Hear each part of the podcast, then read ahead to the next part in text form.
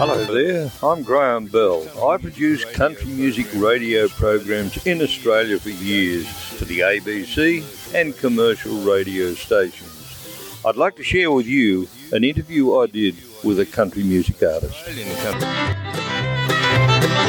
Talking to Johnny Ashcroft. Johnny, when did you first get involved in entertainment? When I was a kid. How old would you have been? 12. 12. Tell me about it. Oh, well, um, well, I decided I'd be an entertainer before that and write songs and do all that sort of thing. When I was about eight, I remember my uh, uncle, Tom, used to um, play a piano. And he would say to me, okay, he got me interested in songwriting. Say, okay, pick three notes on the piano. And I'd pick uh, two white ones and a black one. and then he would immediately write a tune that featured those three notes. And when he came to those notes, he'd look at me and hit them real hard and say, well, they're the notes you picked, you know. And then he'd say, okay, pick three more. And then I'd, I'd pick three black ones, which he hated because it puts him, puts him in pretty rotten keys. Then he'd start to play, and then he'd go wang, wang, wang, and hit these three notes very hard. And it's just a thing he had. I've never, I've never seen anyone else do that. But He, he was a real natural. Oh yeah, he was a dance band pianist and very confident man, and uh, I, I became quite fascinated by that. And then I decided from that experience that I would uh, like to do that. And I set my course in that direction ever since. Uh, did many of your relations play music or was involved in entertainment? Yes, uh, during the pre-war period, pre uh, Second World War period, Harry Ashcroft, uh, Harry Ashcroft's band. One bloke told me, a fellow, an old musician came up to me one night and he said, uh, "Would you be related to Harry Ashcroft?" I said, "Yes, he was my uncle." He said, "You know what?" In the late 1920s and in the 1930s, if you weren't dancing to Harry Ashcroft's band, you weren't dancing. He was so. Uh, and Eric Anderson, a lot of older listeners will remember Eric Anderson's uh, electrical stores. They were, well, after the last World War in the 1950s, they were huge, like Chandler's and people like that. I, I suppose I should be plugging people on the ABC, but nevertheless, uh, they were equivalent to these sort of people. And uh, Eric Anderson used to play uh, violin in my in my uncle's band, and uh, Gloria Ashcroft was a very famous singer during the war. She used to do all the top night spots and so forth. John, one of your early paid engagements was the Leichhardt uh, boxing stadium. Tell us about that. oh, yeah, you're not kidding. It was a pretty rough old thing. I remember I went to a theatrical agency, and uh, there was a female impersonator, a male impersonator rather, in those days, named Nellie Small, and I'd never met Nellie Small. Nellie Small uh, was uh, a black person, and I walked into this agent's office. In fact, it was the only agent's office I'd ever walked into as a kid. Having a guitar in my hand, and uh, the agent said to me, "Well, look, I, I really don't know."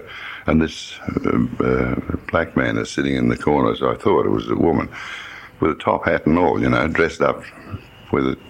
You really dressed up, bow tie and everything. And uh, I said to this guy, uh, "Look, uh, you know, I, I haven't got any work. Uh, you can't see me, but I can sing you a song right now if you like." And I pulled my guitar out and and uh, and and sang the fella a song, you know. And before he could say, uh, "Well, goodbye," I, I, said, "I'll sing you another one." I hit him with three songs. I don't think he'd ever struck anyone that ever did that before. And then he said, "Well, thank you very much, but when you get a job, tell me where it is, and I'll come and see you." And this, suddenly, this woman's voice came out of this, black man sitting in the corner and said, "I wanted to give the bloody kid a go," in a real sort of uh, aggressive sort of way. Why don't you put him in a Leichhardt Stadium and see how good he is, you know? And uh, you know, and he said, "Well, would you work in Leichhardt Stadium?" And I said, "Well, if it's a place to work, I'll go there." And they used to chuck pennies at you from the bleachers. If the box, boxing was going bad, they come across the ring like bullets, you know. You'd hear them whizzing around your head. They'd be bouncing off your guitar and everything. I never did it a couple of times. I didn't need the money that bad. John, a lot of the fellows, uh, Shorty Ranger and um, Chad Morgan, got their start in uh, the Australian Amateur Hour, the radio show. Were you ever involved in that? yeah, yeah. I was. Uh, I won the amateur hour once.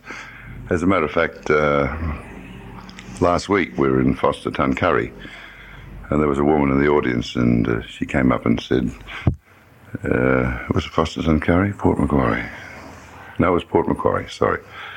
And she came up and she said um, that I'd, I sang at her wedding and uh, that she rang J. Walter Thompson, who used to handle all the acts from, for uh, Australia's Amateur Hour. And she rang him and said, uh, I would like to book that chap that uh, won the Amateur Hour at such and such a time, and happened to be me. And she said, Do you remember what song you won the Amateur Hour with? I said, Yes, it was called the Overlander Trail.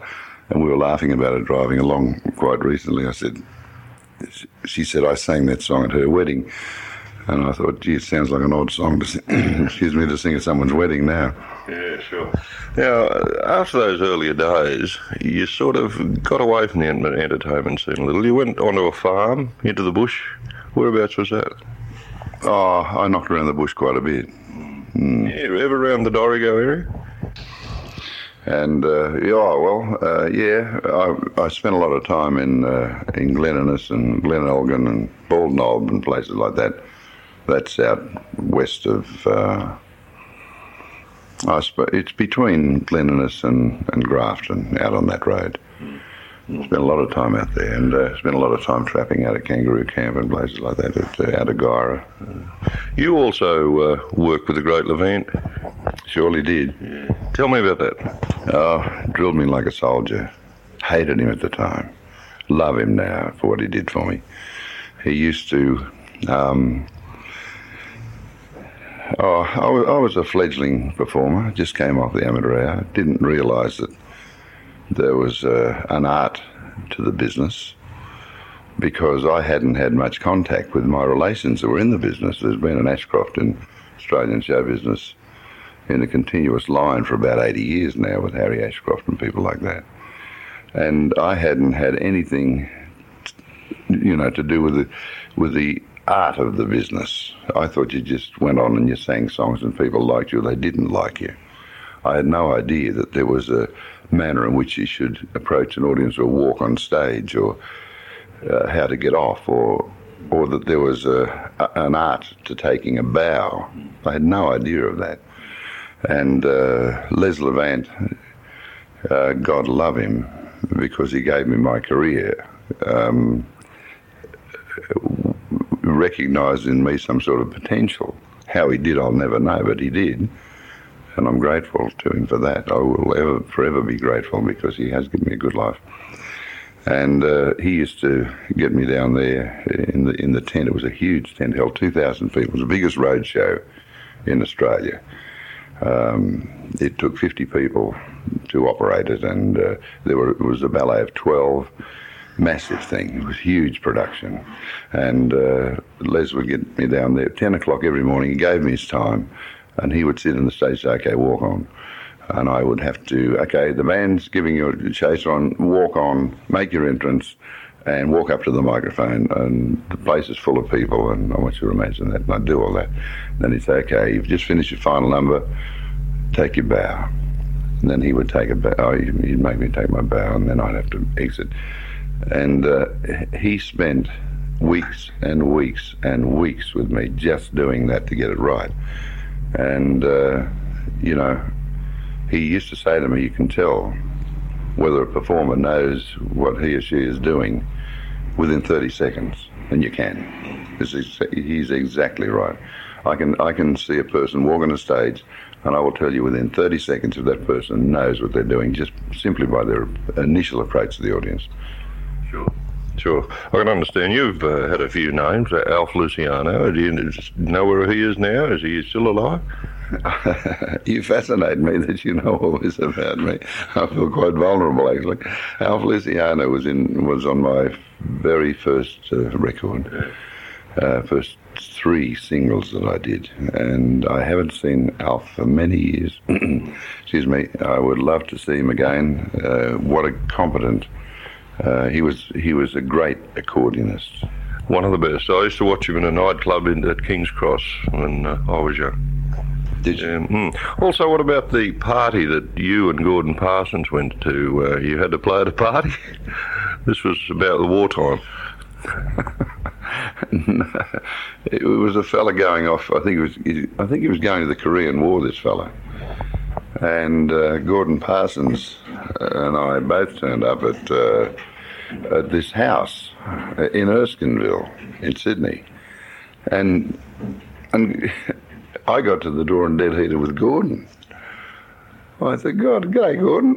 What are you doing here? Do you live here? He said, No, I don't live here. What are you doing here? I said, Well, I've, I've been booked by these people to come and sing to them. And he said, Well, so have I. So he got there, and there were three people there.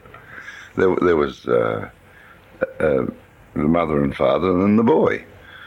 And we went in and introduced ourselves. And uh, we almost outnumbered the audience and sat down and started to play and sing to these people, these three people. And they sat on the floor while we sat on the lounge and sang, sang songs. Your turn next, Gordon, you know, and uh, then I'll have a go. And uh, in the finish, they ended up, we ended up there about three o'clock in the morning. We only booked for a two hour gig, but they were lovely people. I'd love to meet them again. And uh, we ended up playing all these records and things. And they ended up playing us their favourite country songs, and we ended up singing them out. So it was a fascinating thing. It's quite a unique experience. Yeah. It happens quite often, but we don't always get paid for those sort of things. yeah, you're not wrong. You're not. Mate, used to ride to Newcastle with your motorbike strapped to you, with your guitar strapped to your back on a motorbike, and then things changed when Little Boy Lost come along. Can you tell me about Little Boy Lost? Oh, I can, yeah. Um, that experience that I had yeah, in that Guyra, Glen Innes area helped me a great deal with that song because uh, when uh, when young Stephen was lost, I think it, I, I, don't think many people thought that he would survive that, and including myself, knowing the country as I do. Uh, it's not hospitable country for a four-year-old boy to be wandering around in alone. Uh, a few old mine shafts and things like that. Middle of summer, February, February 5th to be precise, 1960 was when he was lost and they found him on the 8th of February, which was the following Monday.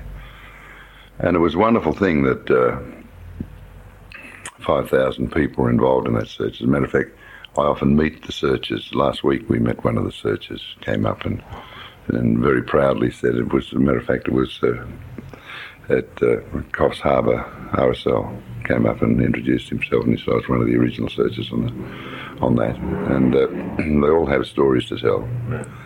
And, uh, you know, um, it was remarkable that that boy did escape death. Uh, you wrote the song? I wrote the lyric and music based on an idea by Tony Withers, a, a, a Sydney disc jockey who Tony passed away last year in England. Yes, he did. And uh, Tony was a very talented man. He was up with uh, in his day with uh, John Laws and you know there was Bob Rogers and there was some great people in radio in those days. Laws survives, uh, I think, all of them. Was the song hard to write? Three nights and ten gallons of coffee. that was about the about what it was. But I knew the song. It had all the feelings of being a hit song. I knew it was going to be a hit. I'd uh, sent about three record companies broke before that trying to record my songs. Uh, I worked with your namesake Graham Bell for two years prior to that. Um, and at the end of the 1950s, I found myself without a record company. Uh, the company that I'd been working with, Bell Records, uh, had uh, had folded up, and I didn't have. Uh, I wasn't under contract to anybody. And then young Stephen was lost, and phone call came from Tony and said, I've got an idea to write this song called The Ballad of Stephen Walls. There's not a, lot, not a lot of things you can rhyme with the word walls, you know. So if it's going to be in there. It's got to be a rhyming word. And I said, look, I said, I think Little Boy Lost's a better title than that, Tony. He said, all right, you write your song and I'll write mine, and whoever comes out on top will go 50s. And I said, fine. That's how, it, uh, that's how I found out. And when you'd finished, you felt that was it, and there's no more you wanted to add to it. You were quite satisfied that was it. No, I went to the publisher, as a matter of fact, Jack, a fellow named Jack Argent. Um, he was the head of Leeds Music at the time, and Jack said, uh, the song doesn't sound as though it's complete. I finished it on and the Mother's Prayers were answered for a little uh, on uh, uh, Where's My Daddy, Where's My Daddy. I thought there's, there's hardly anything I could do to top that because that's exactly what the boy said because he was, um, he asked for his father. And uh, I thought, well, that's rather a remarkable thing. And I finished the song there. And Jack said, it just needs one more verse. And I hated him. I thought, no, I don't think that's right. But anyway, I went away and looked at it again. And I came back the next day and said, well, there's the final verse. What do you think of that? He said, that, that, that's it. He said, you got it right now. And uh, it's the funny thing when when young Stephen uh, was found by Harry Tickle, the telecom linesman, that's exactly what he said. He said, "Where's my daddy?" And a few years later, I said to to his uh, Stephen's mother, "Excuse me." I said, uh, "Stephen asked for his father, Dory. Why, why would he ask for his father and not his not his mother?" She said, "Don't you know the story?" I said, "No." She said, "Well, what happened was." Um, Stephen was out with his father in, in, a, in a utility truck. And uh, Norman, his father, said to Stephen, Look, I'm going down in the gully there to find a few sheep. You just stay in the truck and uh, with Bing, the dog. And he said, I'll be back. And Stephen thought his father had gone a little bit longer than he should, should have been. He went looking for his father. And when they found Stephen about 12 kilometres from where he'd uh, got lost, uh, he said Harry Tickle, where's my daddy? And he said, what do you want your daddy for, son? He said, because he's lost and I'm looking for him. And that's the story. Okay. The Girl Behind the Bar. That was a good song for you. Girl Behind the Bar, yeah. The only time I ever had to audition a song for a record company was The Girl Behind the Bar. Oh. I never auditioned a song. They unquestionably asked, uh, recorded everything I wanted to up to that point in time. But uh, I've got a mate, Slim de Grey, whom a lot of people will know. He's an ex-Changi fellow, and he wrote with uh, Ray Tullifan and people like that a lot of material in Changi prison camp to keep up the morale of the of the uh, of the troops of our troops that were imprisoned in Changi prison camp during the last World War. And Slim uh, said to me one day we were, we were working up at uh, Nyngan and uh, we were doing two nights up there, and we were swimming in the pool the next day. It was as hot as Hades, and he said, he said, I got a, a terrific song. He said, I reckon you you do it. And I said, what's it called? He said, The Girl Behind the Bar. And I thought, oh, that doesn't sound very interesting. I said, how's it go? And he sang to me in the pool, you know.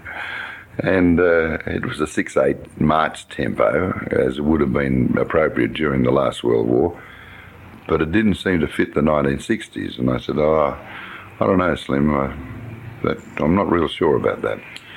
And he said, well, why don't you give it a go? And I said, oh, he said, look, he said, there's thousands of barmaids in the country going to re- relate to this, and thousands of blokes in, in Changi, ex-Changi blokes, he said, they're all going to know the song. And I thought, he said, well, that's probably a commercial idea of looking at it, but I wasn't wrapped in the song. And then uh, a mate of mine, Jack Allen, uh, um, who's a great pianist, Jack Allen and his Cats and Jammers he had during the 1950s, uh, previously toured New Zealand with Jack. And I rang Jack and I said, listen, um, listen to this song. And I, I, put it down a rough. And he said, oh, yes, we can do that. Anyhow, I went into EMI and played it to Ron Wills, who'd produced Little Boy Lost previously. And Ron had a look at it and said, oh, I, I can't see a lot of potential in that. He said, I really can't, Johnny. So, but I'm getting stronger and stronger and stronger feelings about the song, you know. So I went away and we actually put the track down. We, we, we recorded it and did a demo of it. And I rang Ron Wills and didn't tell him it was the same song. I said, Ron, because he's heard me singing on a guitar, it was just me and my guitar on the track. And I said, Ron, you want to hear this song I've got? And he said, what's it called? I said, well, just I'll bring it in, you know. So I went and I just hit the button. I said, what do you think of this? He said, That's not bad, because he heard it all dressed up. He said, Haven't I heard this song before? I said, Well, you might have, but what do you think of the song? And he said, I like it. We do it. Yes, yes, we'll do it. He said, But haven't I heard the song before? I said, Yeah, you knocked it back last week. He's a lovely bloke, Ron Wills. He took it. Yeah, uh, you were credited for starting the Tamworth Awards or instigating the uh, start of them. Well, it was a germ of an idea that I had. I was getting a record presentation in Tamworth, a gold record presentation in Tamworth, and uh, John uh, Minson had been telling me only about six months before that that uh, Tamworth were, go, were going to try and do something in, with regard to make it a, making it a country music capital. And uh, when we were getting, when I was getting these awards, I made an impromptu. I do a lot of gut feeling stuff, you know. You feel it, and if it's right, well, you do it. And uh, I said, uh, "Well, ladies and gentlemen, all the EM, all the EMI people in the uh, Tamworth executives were there from 2TM. I said, if you really uh, want to make this uh, uh, a, a, a, country music capital, I, I, believe you can do that. But I think you've got to start giving out record awards, and I think you've got to make it a really big thing." And uh, basically describe what it's developed into. So I suppose, and they did give me some sort of credit at one point in time for for instigating them. Uh, great. Well, you did. Uh, you, you, you got off the recording scene there at one stage. Uh, I think I read where uh, you were unhappy about the recording and, of cassettes and mm. taking them off albums. Mm. You still feel the same about that? Well, they're uh, they're putting a uh, royally on on blank cassettes now, as you know. And as a, my own private protest, I'm a very private person. I got my own private ideas, and I I do what I what I believe is is is right. And uh, I do object to people buying my work and then dubbing it off and giving my work to somebody else. Now, the general public can't understand that, but it takes, well, this new album that we've got coming out called The Cross of the Five Silver Stars, which will be out in the end of June. This has been 18 months solid work, and nobody in relation to that album, with the exception of uh, one person, has been paid yet. But we've put 18 months of writing and recording into that album, and that is our work. And for someone to take that and dub it off, pirate it, in other words, and give it away to people, to their friends and their mates. I don't object to someone buying an album and dubbing it off for themselves to play in the car, dubbing it off for the kids, that, that sort of thing. What I do very much object to is having my work given away to other people. I think people can understand it. A lot of people don't. okay, John, you've enjoyed your chat this morning. Thanks very much. And I've enjoyed talking to you. Thank you very much, Graham. I'll be back with another country artist for a country artist chat. Graham Bell saying, until then, you take care now.